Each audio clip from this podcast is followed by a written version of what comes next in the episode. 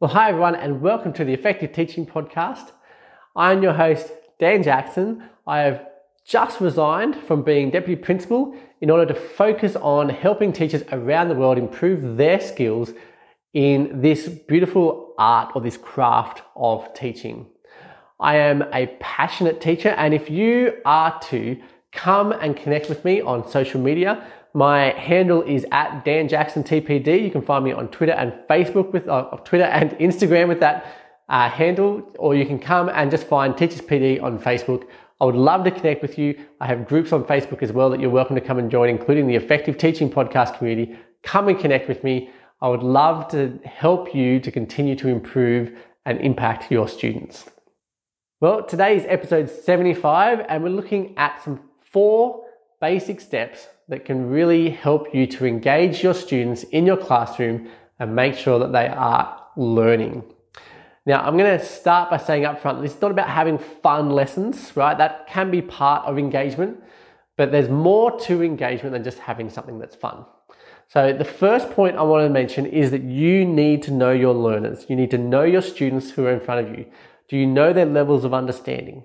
Do you know their interests? Because they are really important for when you're trying to engage your students in your classroom. You need to bring in those interests and connect them for your students. And you need to know where they're at and meet them at the point at which they are and tell them what's next and progress them forward just one step, right? You don't need to tell them to move forward six steps. Just go, your next step is this, and let's work on that. And then when they get there, celebrate it, that kind of stuff. The next point is that you want to hook your students into your lessons. Now, a hook point, it's really, you know, the first three seconds in any lesson matters. And if you think about that, I want you to think through what currently happens in the first three seconds in your classroom. And that could be, you know, I've taught at schools where the first chunk of time in the classroom is students walking in quietly, standing behind their chairs, marking a roll, sitting down. Uh, or it could be kids slowly coming in, bits and pieces, you're pack, getting stuff out, setting up, and it's taking a while. That could be the first five minutes even of your lesson, and your students haven't started doing anything. So your hook is about as your students come into your classroom, how will you start your lesson, right? And have them get hooked into learning right from the beginning. Now, provocations work really well for this, and a provocation is basically just anything that provokes a response from your students that connects to the learning that's about to happen. Okay, so it could be an interesting image. You could do like a, a, a see, think, wonder type thing, or you might have questions that can't really be answered easily that you start, okay, you know, as you enter the room, on the board you've written a question and you want the students to get in pairs and discuss their answers to that question and what they can come up with. And then pairs should get together and discuss it in fours. That'll then give you time to set everything up, but it gets your students engaged and hooked into learning straight away. You could have a video clip that the students are going to watch as they come in. You could have a quote that's up there that's inspiring or something that's going to draw your students into what they're about to do.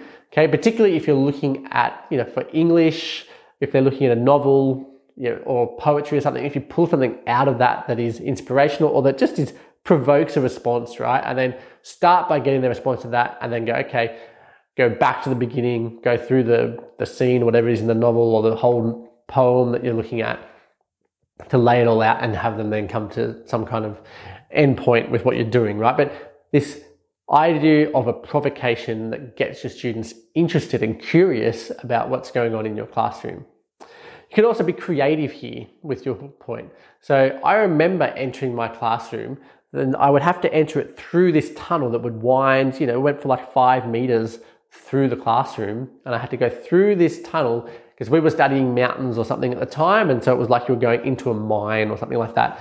Uh, and it, I just, I remember that as you enter the classroom, you were, you, you remembered what you were about to learn, right? And it's setting things up. You could, you know, have things set up in your classroom so that when your students open your door, something like, oh my goodness, like I've just entered not necessarily a new world, but yeah, they've entered something that's interesting for them and that they're going to actually look around and go, what's going on, sir, or what's going on, miss?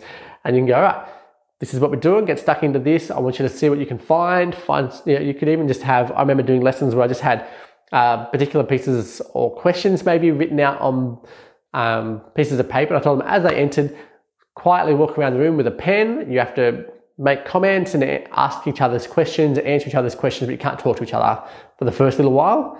And then I would go through what they wrote and have a look at what they'd written and respond to what was coming out, right? That's, that's, a, that's a visible thinking kind of routine.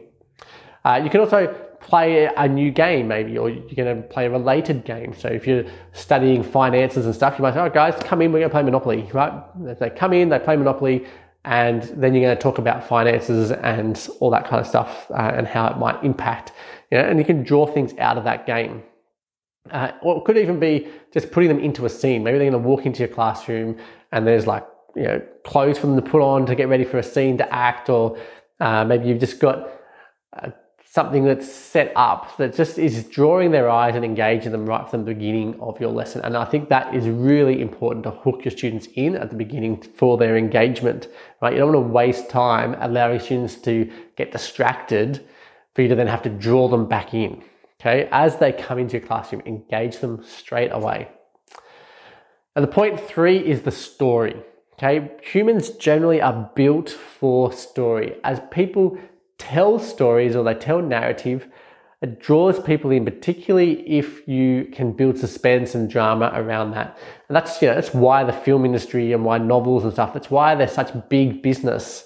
Okay, because the human spirit, I guess, is it, it's built for that. It's, we're built for being part of a story. We love hearing stories. Uh, and so you can get stories into your lesson from here. Uh, and you want to build upon your hook with your story. So connect the story to you, or better yet, connect it to your students. Right? Find a story that relates directly to them, and particularly if you know a student and something that might be may have happened in the background, you can maybe draw upon that without specific reference to the student as part of your story. I mean, this is really easy for my subject area, PDHPE, uh, particularly when you're looking at you know uh, students making healthy, active choices, like choices uh, that influence their life, and you go, okay, and you just start telling a story, setting up a scene, and then you know, give them choices. And you could build out this whole narrative process based on you know, kind of a choose your own adventure thing with your students. Uh, you can help to make this authentic for your students, make it connect to the real world, and build the drama, build the suspense. Whenever there's things that are starting to go wrong, you know, start to lay out a bit more de- a few more details in your stories, uh, and use your stories to teach part of your point that you're going to be addressing throughout that day. The other thing you can do with your stories as well is to really think about how it can link into why they're learning what they're learning in that lesson that day. So if you can have a story that you know shows someone making a really poor decision that impacted their life, uh, and then go, okay, well today we're learning about why that decision was bad and how to make good decisions, whatever, right? But have something that can, might even link into the why for their learning. And the last point, the step four for having an engaged classroom is your activity, right? So providing the next steps here for your students from the story and make sure that these activities are differentiated. And this is really where knowing your students comes into its own.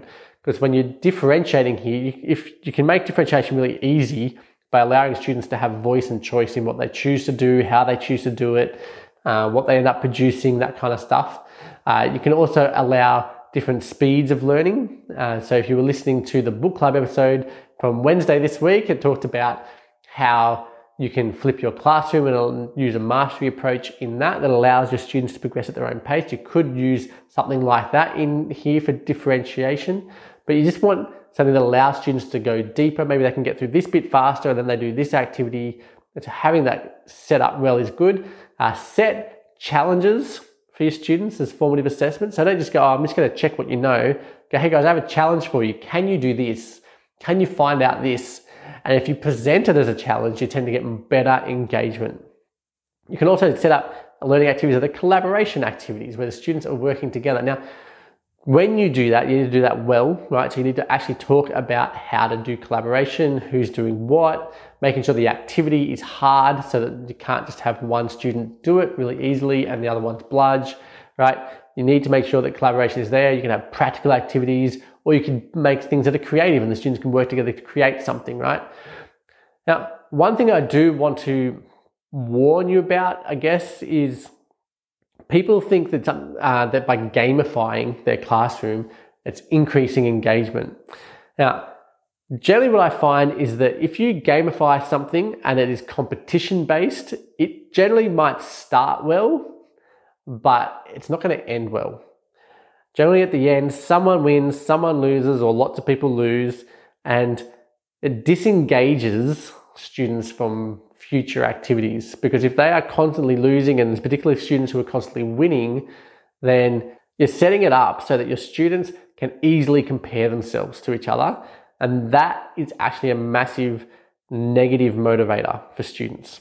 Whereas if you make it harder for them to compare, to compare against each other, but make it more beneficial for them to work together or more beneficial for them to focus on their progress in learning or you, you want to set up so that maybe everyone can actually achieve the goal if they work hard, right? So, you know, I, I remember being in a school where they used to give out sports awards, but they didn't give out a, you know, you're the top sports person and you're the second top sports person. They had a point system. So you would get a gold um, sports award if you earned a certain amount of points and there was a point system for how many sports you participated in or won and all that kind of stuff. And so you could earn points and that would all, so there could be you know, 20 students that would get a gold, or there could be 40 students who got a silver. And so, yes, there is still within that a sense where they can compare against each other, but it also was set up so that lots of people could succeed and win, and it wasn't a competition of oh, I've got to beat you. It was actually a competition of I'm working to achieve the next level, which is slightly different. It's actually the way that games are created, where you are looking to get to the next level, the next level, and the next level you're not always comparing yourself against the person who's next to you and whether or not you can beat them. Well, let me give you a very quick summary of this episode. So, you want to meet your students where they are at. You need to know who they are, their interests, what they already know, and build from there. You want to hook them into your lessons right at the beginning. Do not waste time. Okay, tell a story, get them engaged through narrative, through you know, your own personal story or a story that connects with them. And link make sure that story links into the learning. Don't just have a story for the sake of a story. Link it into the learning that's happening in your classroom. And provide a great activity for your students that really engages and is authentic for them. And the better you can differentiate that activity the more engaged your students will be well i hope you enjoyed the episode this is episode 75 so if you would like the show notes you can head over to teacherspd.net slash 75 to have a look at the show notes. You'll see the transcript there as well. Make sure you also subscribe to the podcast because next week it's all about developing rapport with your students, and I hope that you come and listen to me then. Thank you so much.